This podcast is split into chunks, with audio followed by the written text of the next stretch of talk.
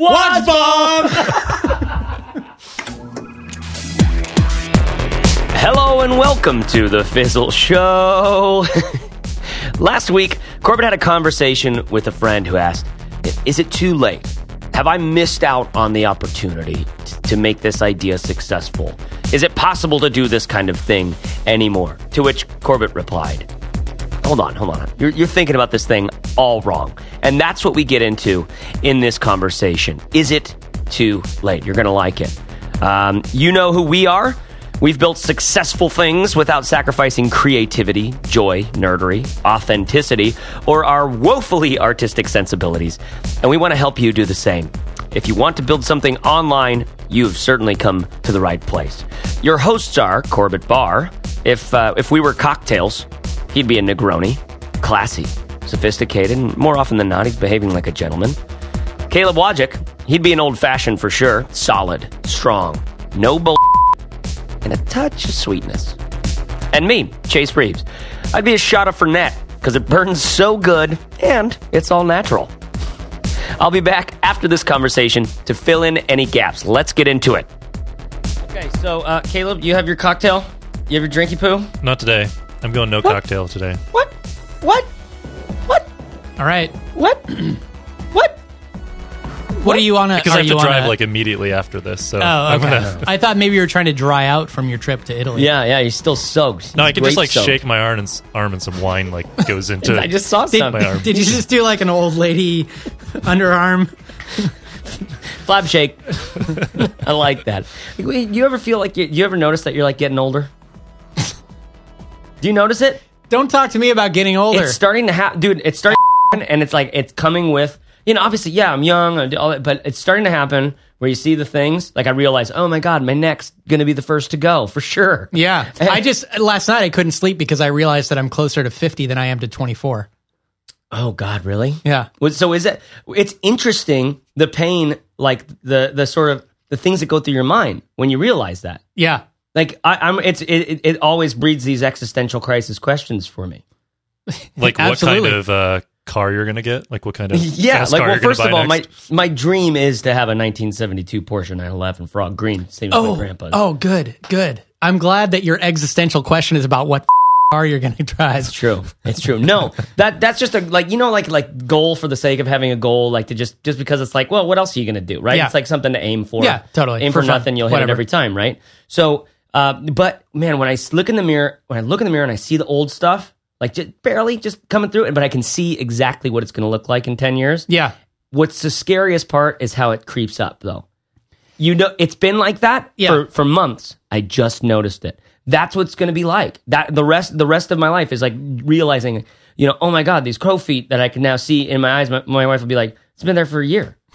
You know what I mean? Yeah. And I apologize if this is live. I apologize to anyone listening to this who is far older than us and being like, you dumbass, like you're in the prime of your life right now and you're worried about being old. You're never going to be younger than you are right now. Totally. But I don't give that any credence at all, because in getting older, you realize time is limited. You realize I better make now count. Yeah. You know, realizing that life is short is only ever a good thing, even though it comes with so much pain, you know? And to me, there's something in that, in this topic that we want to talk to today about, is it too late to start an online business and be successful? Is it too late in general? You know, we had a conversation, Corbett, you want to tell the story about, you had a conversation with someone asking you. Yeah, well, actually, this happens all the time, but specifically recently, a couple of weeks ago, I had a conversation with somebody who just was very emphatic about the idea that it's too late to... It's too late to apologize. That's a good song. It's too late to create a show, like a podcast or a video show or whatever, online, because it's been done before. All the good ones are taken. And then the conversation sort of evolved into this idea that, well, you know, it was great to start a blog back in 2007 or 2006 or whatever, like when Leo started blogging or when Chris Guillebeau started blogging or even when I started blogging in 2009, like, oh, it's great that you got started early, but you can't do it now. Mm-hmm. There's just too many blogs out there. And this was actually a really good debate I had for like a half hour or so. And I feel like in some cases you just can't win, because if somebody makes up their mind and they think that yeah, it's too late, then they're just going to use that as an excuse never to really try. Yeah. And when you really dig into it, when you ask, like, why do you think it's too late? It's like, well, some people say, like, oh, it's, you know, I tried it and it didn't work. And that means that it's too late. Yeah. And you dig deeper and you're like, well, okay, tell me about what you did to try it. And people say, oh, well, you know, I ran a show and I published like 4 episodes and it never took off, so I quit. Yeah. It's like 4 episodes, really? Like, and I mean, that's specifically about like a podcast or something like that. Do you see this in blog posts? Yeah, I think it's, as well? Yeah, exactly. It's anything, universal. Yeah, it's universal. It can, you could say it's too late to create a SaaS business. It's too late to apologize. Are you going to play that? Can we do that? I don't know, but I'm certainly going to sing it every time I get a chance to. You can talk about this regarding blogs, podcasts, video shows. Software as a service businesses, people, you know, might say that's too late. Funny, you know what? The only way to win, it seems like you have to make your own new thing. So right now, actually, this is our first Prudcast, which is great because it's easy to be successful when you're the only one doing it. Because exactly. We, you know, if you have 10 listeners, then you're the largest Prudcast out there, which I'm excited about. This being our first Prudcast that but we've everyone ever after done, us is that too the late. World has ever seen. You know, first of all. There was the printing press, right? Then there were a handful of other stuff happened, and it was all just like kind of iterating. Yep.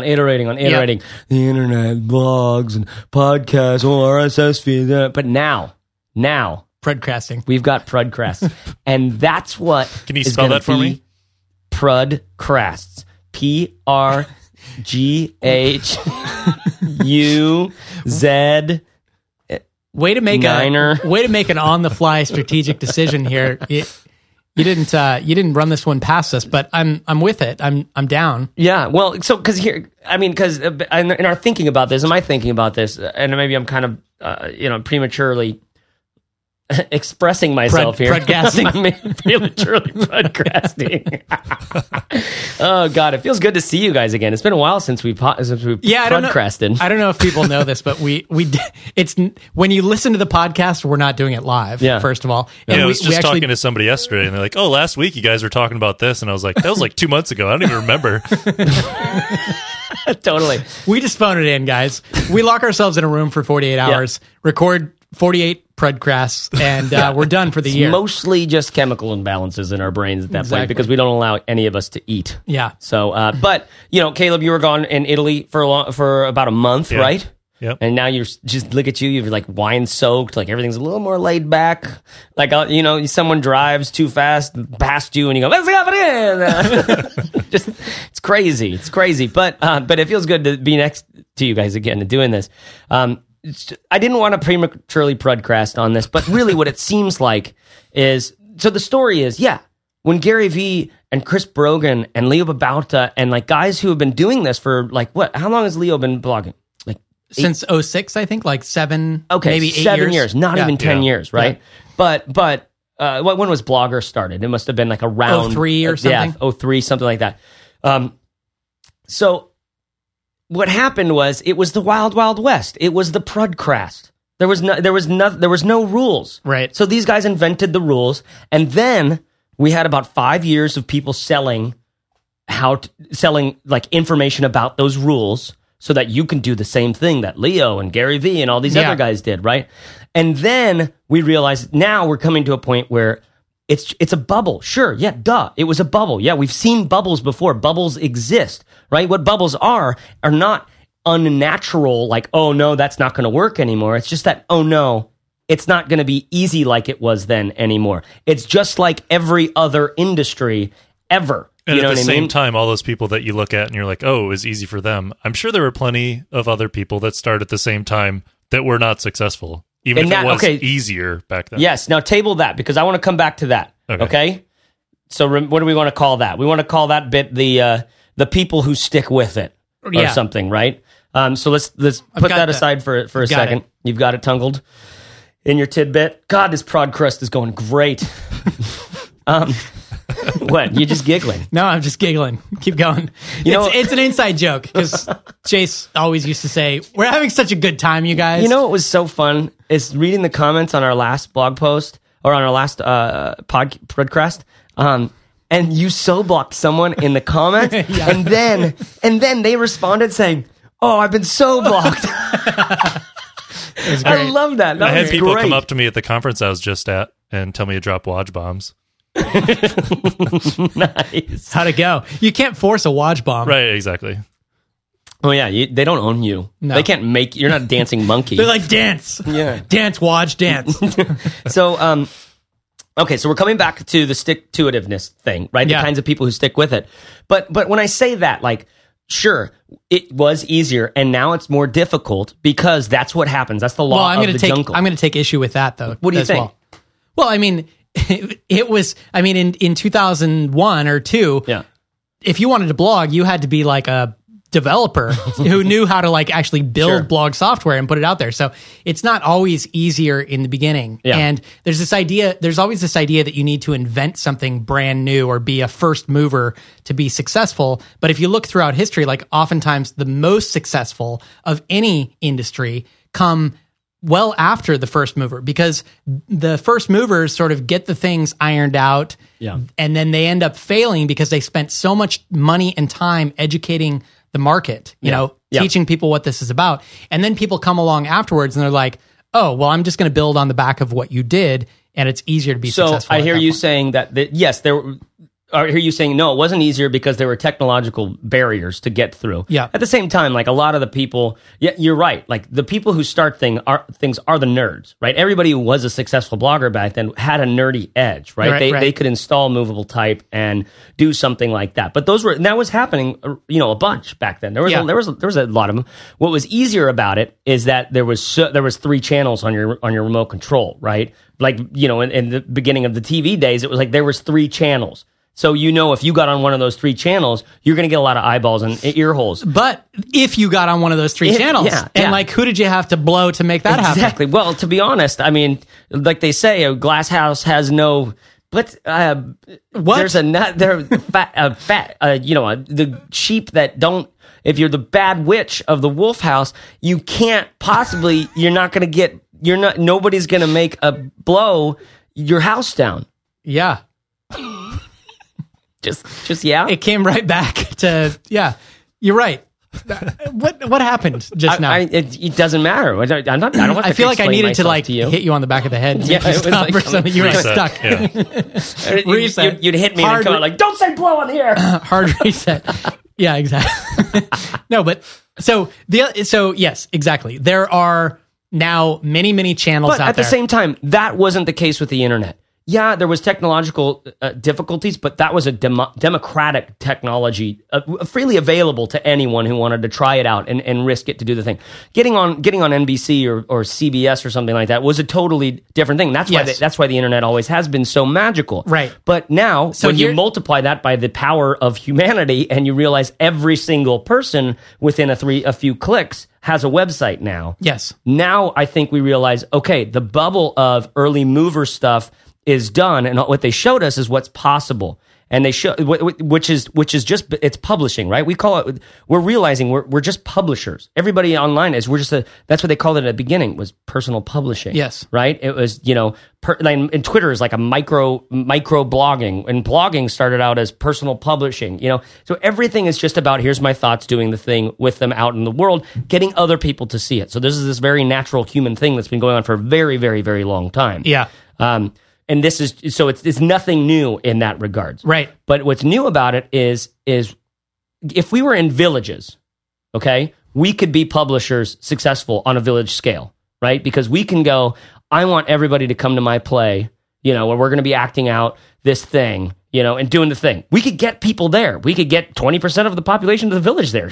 Why don't I aim for the stars? Let's get 40%, right? Yep. That's successful. You're not going to get 40% of the people on the internet to your play, though, online. And so in some ways, we have this new way of this new rubric of judging ourselves and what's success and what's not. Right. And that's a huge, so when someone comes to you saying, it used to be easier, what used to be easier? Getting 1 million people on your website? Well, sure, but now you can be just as profitable with 100 people. Like, what's your goals here, and what does success look like to you, right? Yeah. Yeah, I think the idea that anything used to be easier is...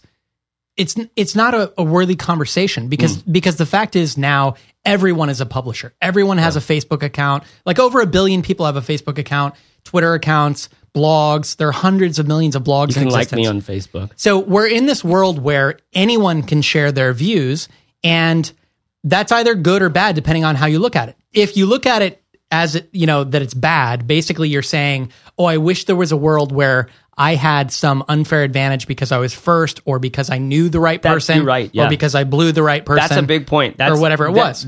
What you just said was actually putting a bow on everything we've gotten up to, is like, oh, I wish I had an unfair advantage of being first. Exactly. That's kind of a good summary of what we've just said. Which is great. Totally. Which is great. But now we're in a world where, for better or worse, it's democratic.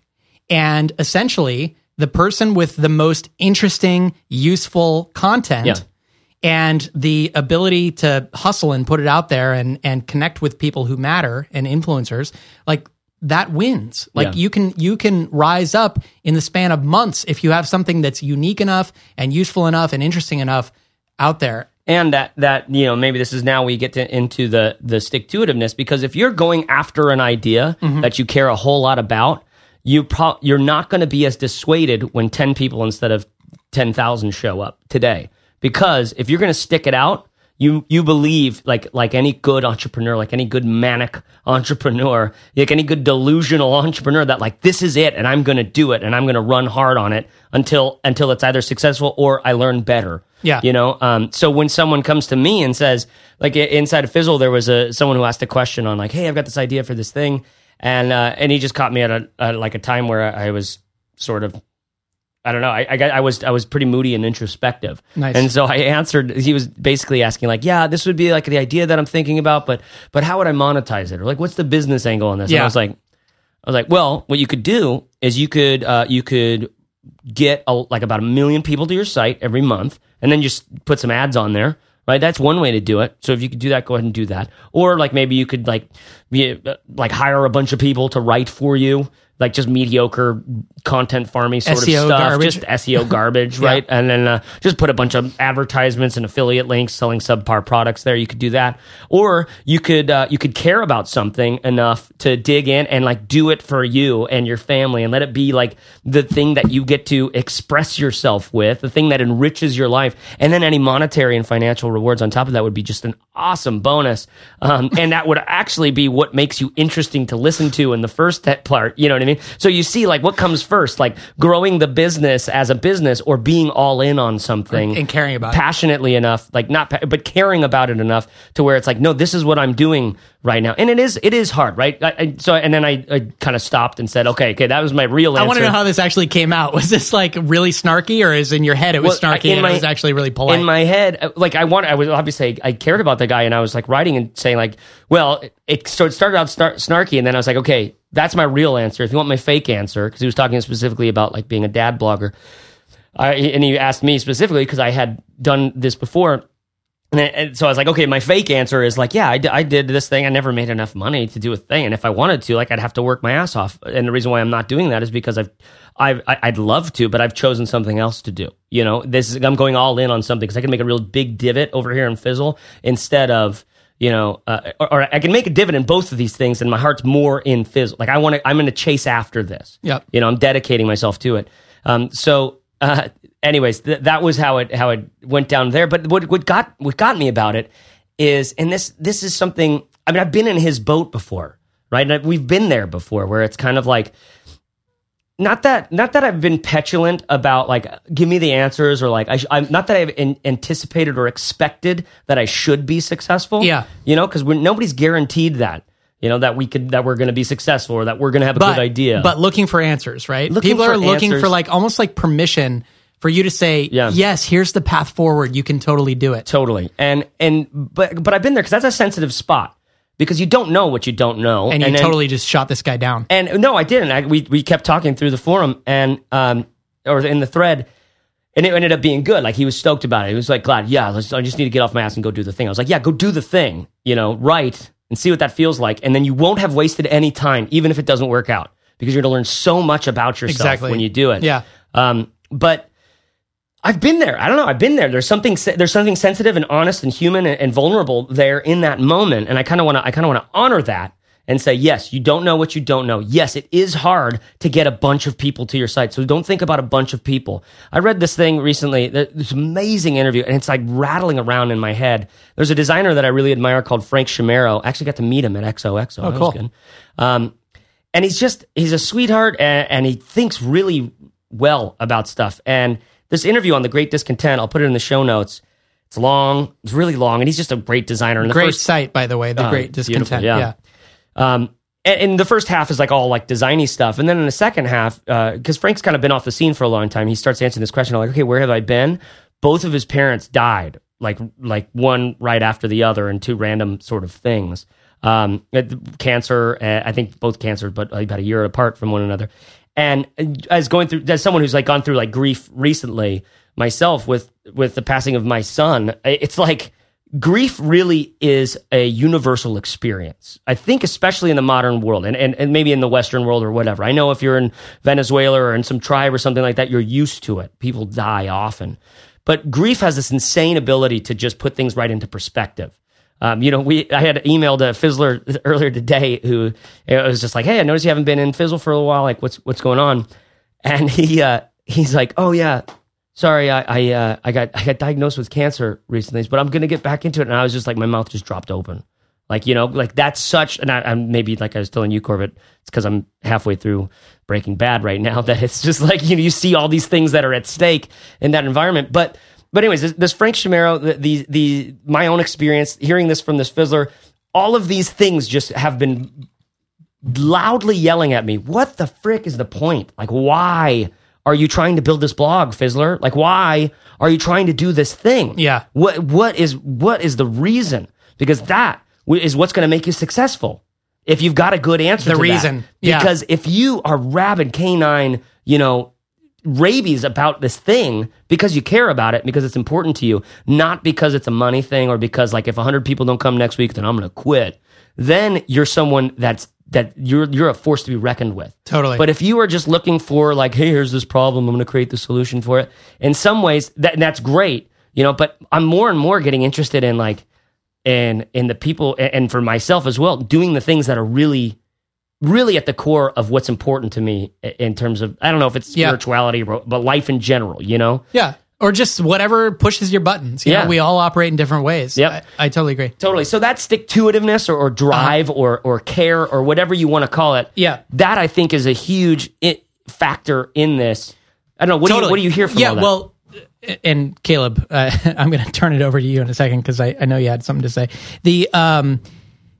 Another side of this conversation was that forgive me if I said this already. I don't think I did because we haven't actually recorded something.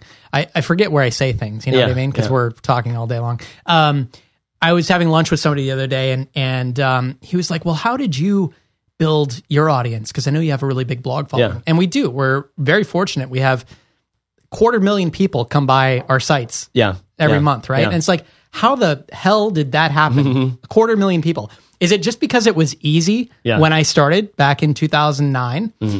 And I think back and it's like, people were asking the exact same question. Is it too late?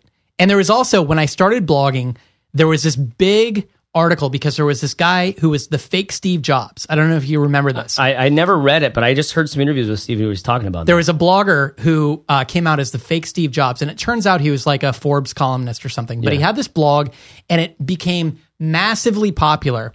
He actually had like millions of people coming by the site. Everybody was reading it. And he wrote this big thing about how you can't make money blogging because he had 1 million people coming by his site every month. He put some Google AdWords up there. Yeah. He made like $14. And so he concluded that you can't make money blogging. Yeah. Yeah. This was the exact week that I started blogging. Mm-hmm. Okay. And I started having all these thoughts running through my head. Like, I wonder if you can make money blogging. And then this article just fell in my face. I probably like Googled, can you make money blogging? This article came up. Yeah. This article showed up and I'm like, oh geez. Well, that's kind of a bad way to start. So anyway, thinking back then, I know that there were a whole lot of people who read that article or who just in general were having the same thing. Like, oh, it's too late to start blogging. Yeah. So those people quit, whatever. Fast forward almost 5 years, I've published almost 700 blog posts, probably more than 700 blog posts over the past 4.5 years. And because I was dumb enough to just keep going from the beginning, oh, okay, well, that guy tried and it didn't work, but I'm just going to, you know, maybe it's different for me, whatever. I don't know why, but I actually had fun with it. And to get back to your point about, you know, figuring out what drives you. Yeah. At that point, I was on this like walkabout, this like spiritual quest to find out what alternatives there were to like a standard career life balance. And I felt like the whole corporate structure that we have is just totally and how can anyone spend 30 years of their life, especially the best 30 years of their lives, working on something they didn't care about? And I figured there had to be some other way. And I started writing about that just because I cared about it. And that got me through that painful initial period of writing every week and having nobody show up, nobody comment for months, enough to where I finally got a taste of there were a couple of people out there who cared about it. And then there were 5 people out there. And then there were 10 people out there. And now there are 250,000 people out there who care about it every month because I stuck to it and because I cared about the thing enough to make it happen. So bottom line, I mean, the joke is on those people. Like you can write off anything that you're going to try to do by saying it's too late because I didn't start last month or I didn't start last year or I didn't start a decade ago. And somebody out there is going to be dumb enough to care about that thing and just to push forward and to make it happen. And then they're going to look back 5 years later and be like, wow, I'm just so glad that I put one foot in front of the other and stopped second guessing myself. Totally. And just did the work because I cared about it. Because now, you know, all this progress, all this stuff that has happened is really just the accumulation of a bunch of simple, straightforward putting in the work every day, waking up and putting on your overalls and doing the work. Yep, totally. I dig it. Caleb, what are you hearing over there? So we were talking about earlier whether or not it's easier now or it was easier earlier and it's harder now. I think it's actually easier now. And I would argue with that to someone for a very long time about it being easier now. Because let's say you have an idea to do something or you want to start a blog on a topic. You can already know whether or not that's going to be profitable by looking at other people's blogs in that area. You already know where that audience is that you can get in front of and to then bring to your site. You already know what kind of products are going to work. You already know what problems to solve for people. Like if you're already trying to be in a certain space like fitness or something like that, you can quickly come along and just be like, this is what they're doing wrong. This is what they're doing right. I just have to be different and take their audience and you can build a business out of it. Yeah. Do you think maybe though it's easier to get to like a certain level? It's easier now to like make replacement income, enough income doing a thing so that you can leave your job. But maybe it's not as easy to have a home run, runaway success because you don't have that open playing field. You know what I mean? Yeah. Maybe that's more the case because there are step-by-step instructions out there. Like we know now that a blog or a podcast or a YouTube channel can become an incredible platform to build a business around. Yeah. You can do that. Yeah. If you care enough and the thing is interesting and useful enough to people, you can do that. And we know that you can make replacement income at least. Yeah. Getting way beyond that, I don't know if that's necessarily easier or not. That's a good question. And this it's all coming back to me well, first of all, it's reminding me of Marco Arment, who is the guy who created Instapaper. He was basically he was the second guy at Tumblr. And he's someone I followed for a long time and he can be snarky. And he's really bright. He's a really bright guy. And he's going to be, after selling Instapaper and then Tumblr sold, and now he's like, doesn't ever have to work ever again. What he's going to be doing for fun is creating a podcast app. And he gave a talk at XOXO, which is superb. And if the videos are up by the time this goes out, I'll definitely link to them. Because those all of those are just amazing talks. But he talked about like up to now, everything that he's gone after, every business that he's tried to do has been that level, that green field, sort of wide open, no other people in this space. So we did Instapaper, which is like a read it later kind of service. Before there was nothing out there. Which now like Safari just has built in. Yeah, now there's a bunch of them, right? But he always wanted to try to do that. Every venture was like that.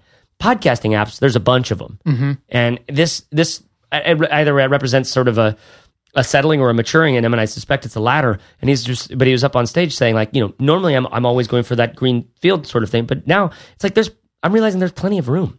There's plenty of room for me to have a podcast app that's different than these other ones, because I've only ever been about 60% happy with these. Mm-hmm. And I want to make it my way. And I think that other people are going to find that valuable. Enough people are going to find it valuable to justify me doing this thing. Yep.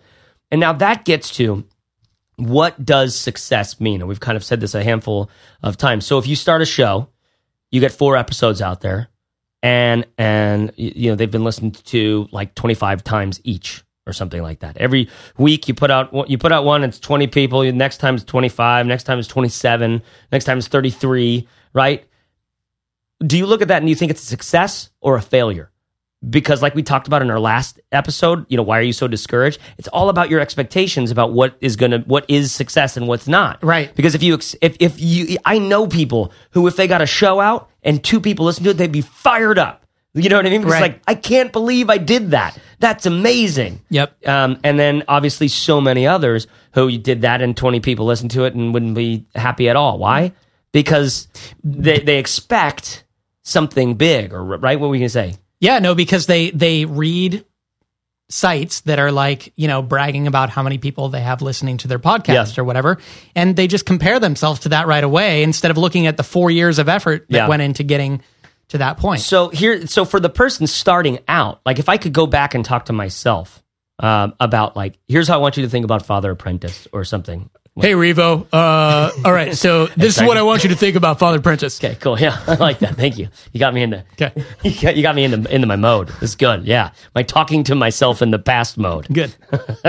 But in that Frank Chimero article interview, there's something that he said where. So here's the quote that he said. This was at the very end, and he's asked like, oh, "What's your legacy going to be, or how do you think about the something, whatever, right?"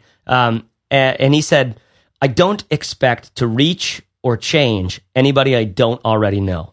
I realize there's potential for that, but I don't expect it. And as soon as I heard that, like I realized, like it's kind of like, what? You know what? Like, like what's the point? Flies in the face of everything that we've naturally been thinking about growth, about marketing, about getting more people into this thing, and in a good way, in some ways, right? So for me starting out, I would say that, like, why don't you just make something that you know is going to be valuable to a small amount of people so that you can experience what it's like to A, publish something. Well, first of all, A, make something, B, publish it, C, hear someone write, you know, that was great, you know, in the comment. Like, that's how it started for me. That's how you get the bug. Yeah. You know, you get the bug when you get those first comments on things or replies to your tweet joke or whatever, where you're just like, okay, this is kind of fun. Yeah. That's where you get the bug, is when other people start to say like, I liked that, or some sort of, you know, and then them say, like, you publishing it is just another way of saying like, love me, and them commenting on it is not really saying I love you so much as like, love me too, but still like it's a good exchange of human stuff, you know.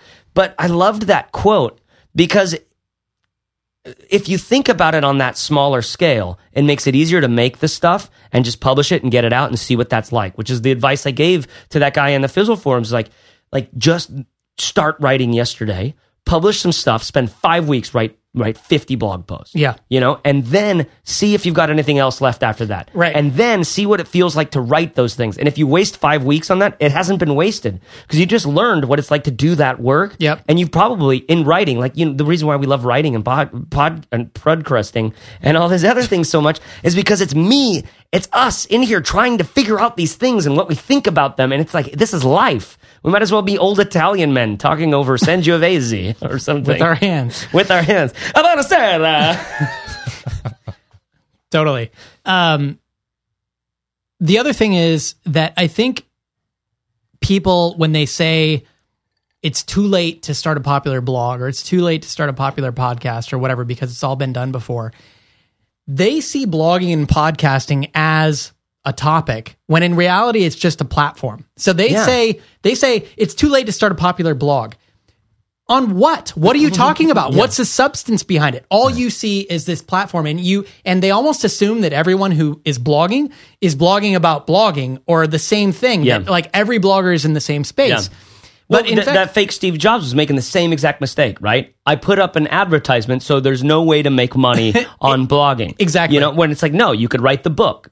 Right. You've got 1 million people coming to your thing, and you can make something that they're all giggling at what you're writing. Yeah. You could make something that they would gladly pay for, and if there's this honest exchange of value. Totally. You know? Yeah, and you could make a product or a service instead of just trying to advertise to them or whatever. And maybe Google AdWords was shitty. There's like 1 million reasons why maybe that didn't work. Totally. But the point is that, like, dig below the platform and start thinking about the individual subjects. Like, what's the point behind it? Yes, maybe it's too early to be a guy who's like an expert at blogging or an expert at podcasting, but within podcasting, like, look at the top 20 or top 50 podcasts. Yeah. None of them are about podcasting. Yeah. They're all about a specific subject, right? Mm-hmm. So the question is, what subjects out there are fresh and new and have some, you know, some demand behind them. If you want that, or are old and classic and need a new take on it. And screwed up. You know? Exactly. Yeah. So new things are coming out all the time. And if you want this like green field experience, like you were talking about with Marco Arment,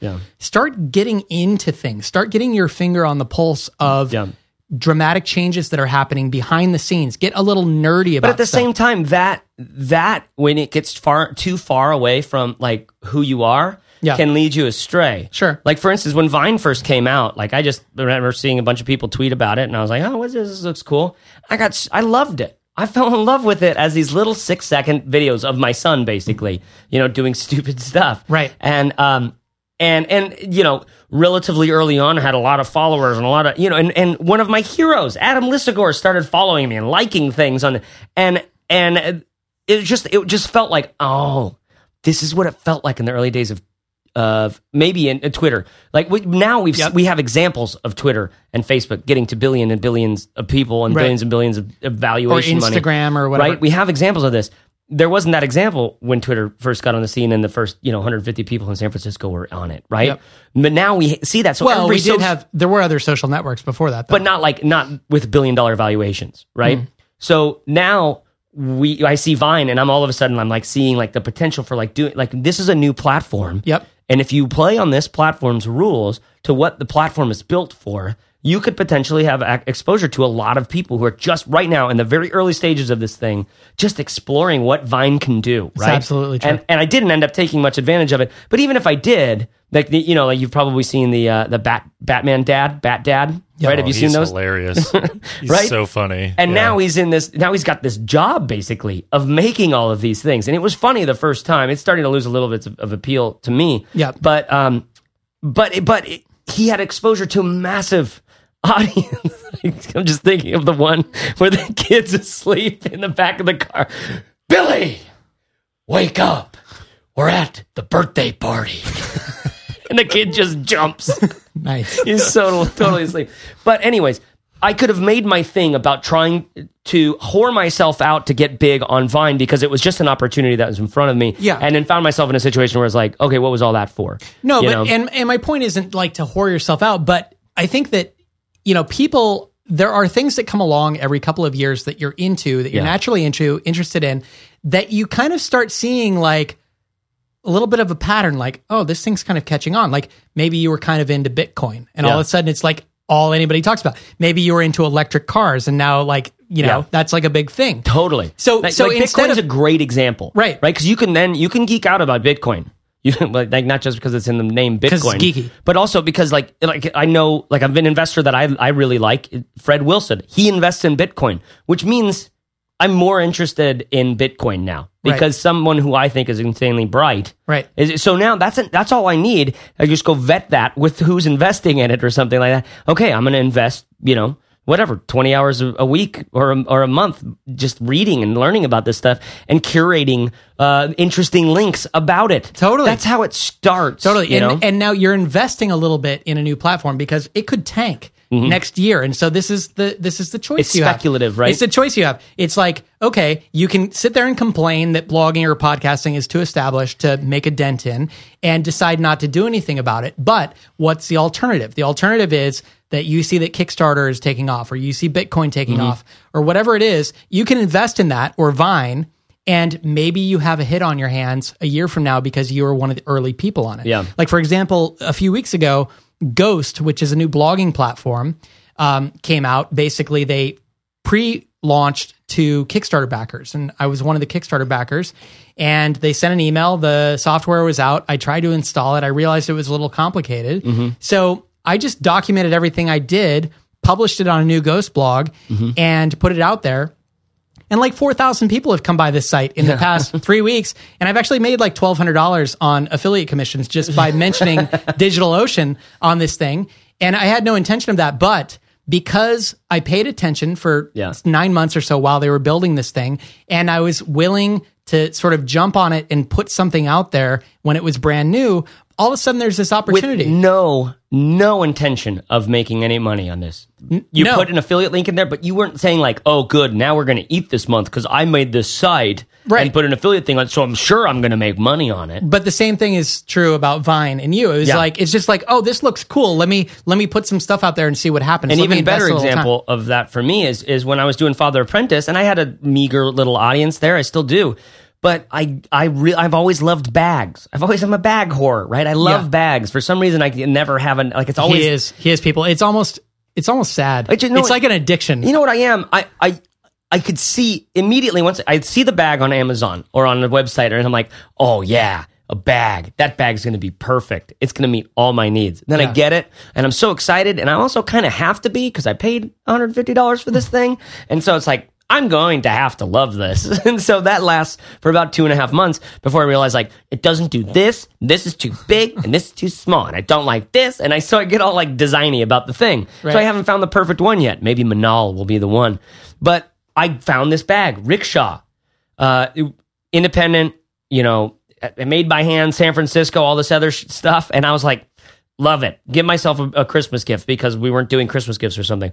And so I bought it. I was like $150. I'm going to buy this. I'm going to put it, And what I did is I made a video because I was making videos for Father Apprentice. Made a video, did the thing, right? And then I was like, I was just doing that because I'm a loser and I like bags enough to make videos about them, right? Right. I really literally geek out about this stuff. It's a good video. And I was like, I think you're drinking a beer during the video. There's a couple different ones. There's a few different ones because once I made the first one, I showed it to the company. I sent it to contact@rickshaw.com.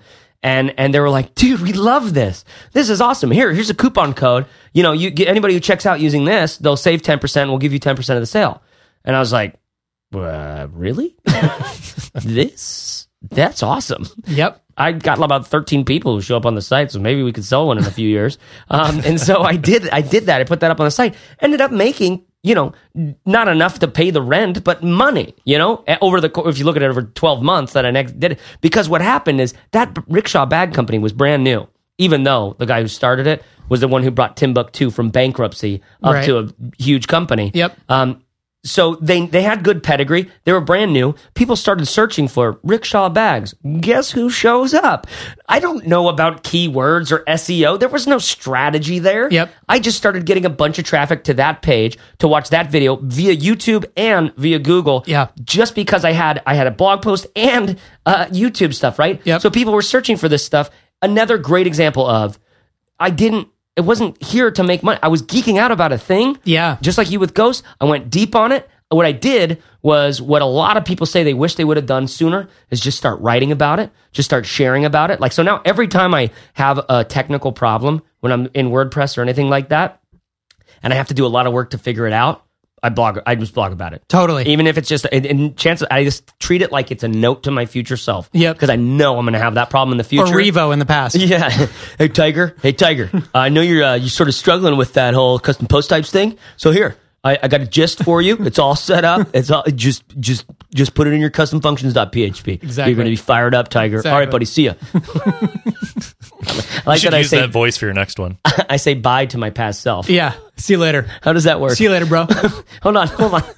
I say goodbye to my past self. I say see you later to my past self. How does that work? Your past self will see you later. My past self. By default, my future self. Unless your future ends prematurely. My past self will. That's the last time my past self will have seen me later. Hold on. I feel like we need a DeLorean. And Michael J. Fox. DeLorean and a straw for my Negroni. No, but I think the whole lesson here, aside from is it too late or not, is just that opportunities come not from looking for opportunities, but from first caring about a thing enough to have credibility and passion about the outcome of a thing and just wanting to help other people with a thing. Yeah. And then stuff comes out of that naturally that you're not even looking for, you know? So let's put a bow on this with a take from each of us, and then we'll answer a listening questioner. That's sounds good. Ask we'll, a listen, we'll listen ask, questioner. We'll ask her. We're just going to call up someone randomly. We're going to broadcast the listener first, and we're going to surprise them. Reset again. Stick like a pen in the little hole and restart. Yeah, exactly. Yeah, stick a pen in the little hole. See what happens to you, Caleb.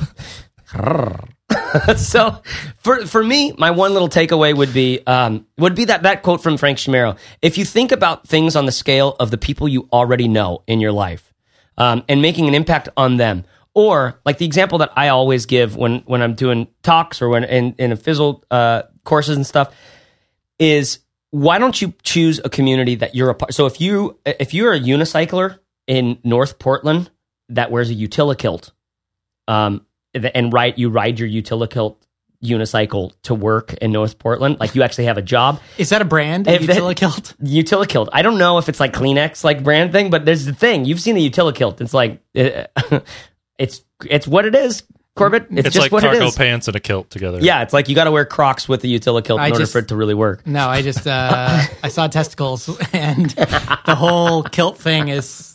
Never mind. I just haggised in my pants. I just haggised in my Utila pants. But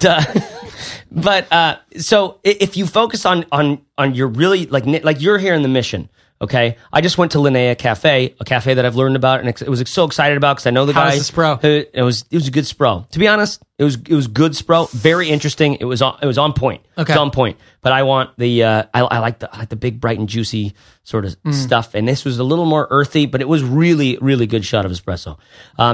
So you're here in this neighborhood. You could geek out about the mission, right? And you could run the local sort of just the Corbett Barr, like how I see things in the mission. What do you need? You need opinions. You need to be, first of all, you need to be like just all in on the mission. Like, I don't care. I'm just going all in on the mission.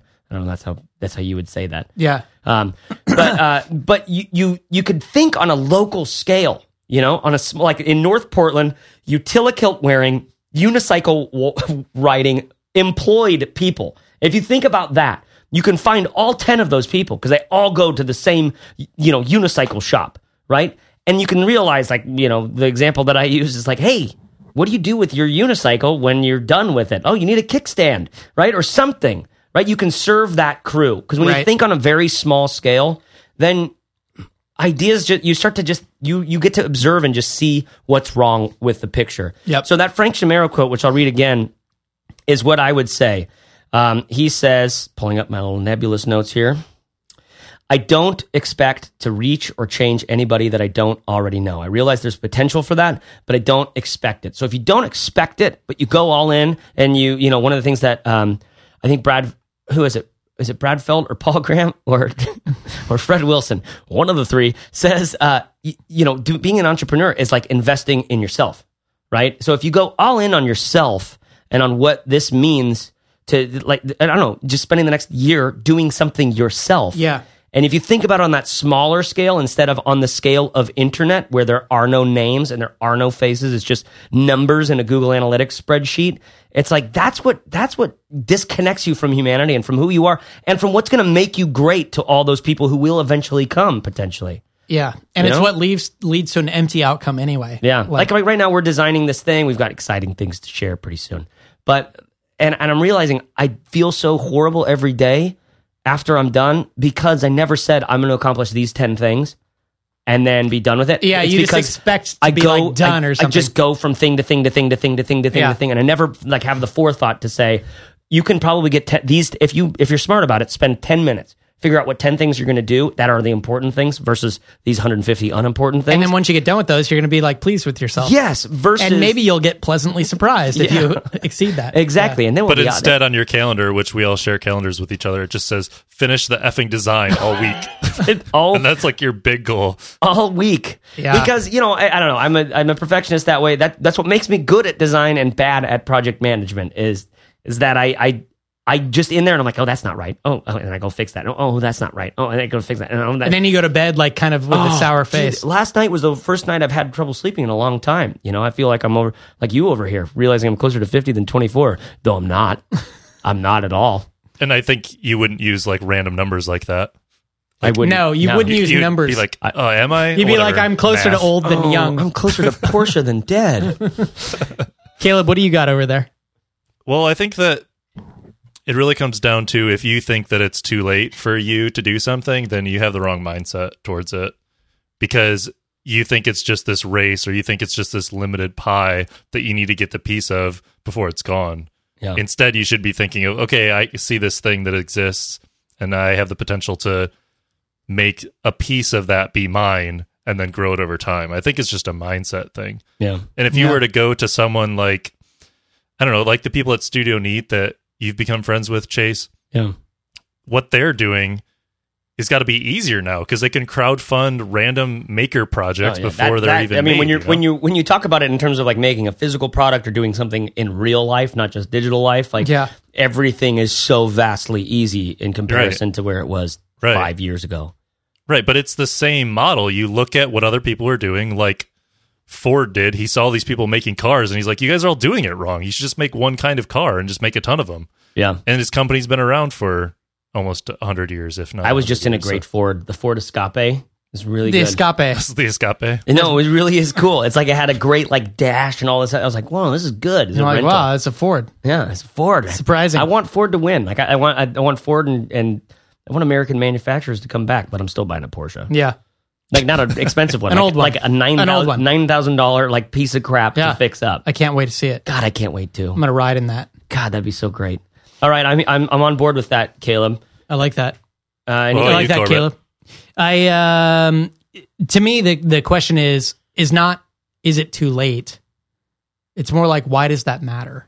You know? Because, yeah, it is too late. Ask yourself, why are you asking, is it too late? And I think usually the answer is, because you're looking for like some quick fix. Mm. You're looking for some quick shortcut to success. Yeah. You don't actually care about the thing. You just care about finding some opportunity that's like some untapped gold mine, and you get to, you know, stick an axe pick in it and gold comes out or whatever. Ooh, I don't know how that works exactly, but it makes me think of what was I just going to say? You said, what did you just say before that? You said, ask yourself why you're asking. Ask yourself why you're asking. And then you said, you're looking for some untapped gold mine or some quick fix. Oh, it was almost there. It's the difference between making like this question. What we're really talking about is not, is it too late? Is it too late for it to be easy for you? You know, and I don't know if we've said that yet. Yeah. But really, is it too late? Really? You put out 4 episodes and you don't think you're ever going to be able to do it? Well, then you're not all in on this thing, are you? Yeah. You're looking for a quick fix, an easy thing, right? You want to go out and make $1 million in a couple of months.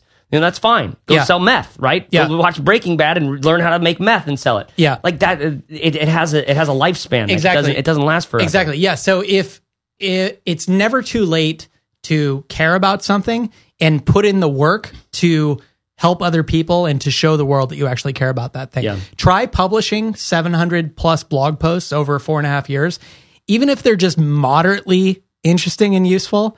And I challenge you not to have some audience on your hands by the end of that. You know what I mean? So yes, maybe it's too late for like a really easy, you know, but if that's what you're looking for, then you're the kind of person that's going to fall for that infomercial at 1 a.m.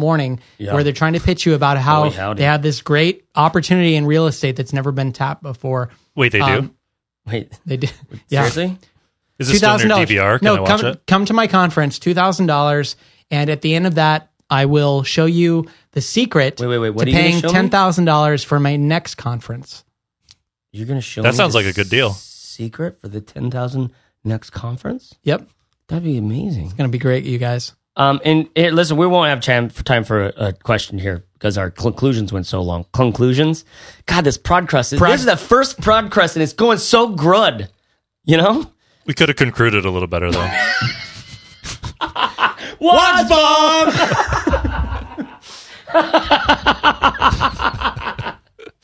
Oh. That was good. Good God. Woo! Woo! Put a fork in it. I'm going to let this guy finish it for us. This is from Steven Pressfield's post recently. His friend Paul Rink, who I'm sure is important, said... That's a fake name. That is a fake name, for sure. Somebody asked Steven Pressfield, like, hey, I'm really sick of all these guys who are writers and stuff talking about they just do it because they love the craft, they love to write, it's just and it's not about the success or the money for them, which, like, I can't really trust anybody who's successful about, like, why they're doing things, but, you know, so, and Steven goes out to, like, answer this question, and he says here, and I'm going to channel a little through my old friend Paul Rink, who was my first real mentor in the business of publishing. Here's what he would say to Charles and what he did say to me. So, you've published one novel, Charles. Congratulations. I salute you. You've done what hundreds of thousands have tried to do and failed, right? We could say this same thing to the person who put up 4, shows and now feels like that because they don't have enough success, it's a failure, right? How many points do you think that publishing one novel has earned you? I'm sure you know the answer. 0. Write the next novel. Write the one after that. Write 10 novels. Is your novel in a commercial genre? Is there a market for it? Have novels like it succeeded? If your novel is the pure art category, do you know how many such books have made money? How important is money to you? How flexible is your ambition? Are you willing to write genre fiction? Thrillers? Horror? Genre fiction? Will you write a cookbook? How about porn? Do you have a great agent? Why not? A top publisher? Why not? Did you promote your book tirelessly and relentlessly? Why not? Are you committed 24/7, 365, not just to your craft, but to the marketing of your craft? Will you get out there and pimp yourself and your work? Will you sell your firstborn to succeed in this racket? Right? I think that's like, I don't know, he's channeling... If you could picture, like, you know, I like to picture it as a Steven Pressfield, you know, in his A-frame rib T-shirt, you know, kind of coffee stain on it. Yep, world's greatest dad. Like, but this is his mentor, so he's even crustier. He's even crustier. He's super, he doesn't even say like "don't work too hard." He just says "don't work." Drink some scotch. but you get that, right? Like, there's something to that. I've been watching videos. There's these videos on YouTube of Picasso painting on a piece of glass, and the camera's behind the piece of glass. So you're just watching him with a cigarette in his hand paint this massive bowl or something like that. And it's fascinating to watch a master at work, you know, to think, because like, good, you made a painting. Now go make another one. And the one after that, and make 10. Good, you wrote a novel. Now make another one. And the one after that, and then make 10. Good, you put an episode out. Now make another one. And the one after that, and then make 10.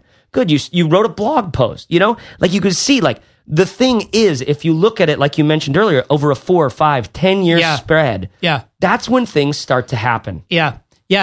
So basically our answer to this is quit your bitching, do the work, and stop measuring success and start paying attention to the quality of the thing that you're putting out. And, you know what? So, but it's really easy to just say, stop measuring success. I think one of the things is, be really excited when one person comments on your thing. Yeah. And just be like, you know, that's not going to pay your bills. That doesn't mean you're going to be successful or whatever, right? But just celebrate that. Yeah. Realize, and treat that person like a person. That is a person. Call them on the phone and be like, thank you so much for commenting on my site. Be, like we've said before, totally unscalable in how you support your business that way. Yep. Mm-hmm. I have been Chase Wardman Reeves. I've been Corbett Barr. I've been Caleb Wojcik. Lee, whoa. I stole Corbett's middle name. Oh, Lee. He's a shapeshifter. He is. So there you have it. Go deep on care with sideways glances at opportunity, not the other way around. Make 10 more of your thing, and then another 10. Invest in yourself over the long haul. I mentioned this video of Picasso painting in that conversation, and you can find that and more, as well as the conversation we're all having about this show, at fizzleshow.co/25. That's fizzleshow.co/25. Let's talk it out in the comments there. We all love hearing from you guys so much, and I love that Corbett so blocked someone in the comments. You might be next. If you like this, please leave us an honest rating in iTunes. It doesn't cost you much, and it means a lot to us because it helps other hopeful entrepreneurs find this show. Okay, these are people putting their asses on the line. We want them in here with us, knowing that they're not alone. So simply search for the show in iTunes and click Write a Review. Hey, and we've got some exciting things coming to the Think Traffic, Fizzle, and Fizzle Show ecosystem in a few weeks. Sign up with your email at fizzleshow.co if you haven't. Please do it because it'll keep you in the loop. And honestly, what do you have to lose? I'm doing a lot of hard work to make that worth your while, so give it a shot. Find care, take care, serve hard, and dig in. I hope you look as impossibly cool as Picasso when you're at work 20 years from now. Thanks. Talk to you next Fizzle Friday.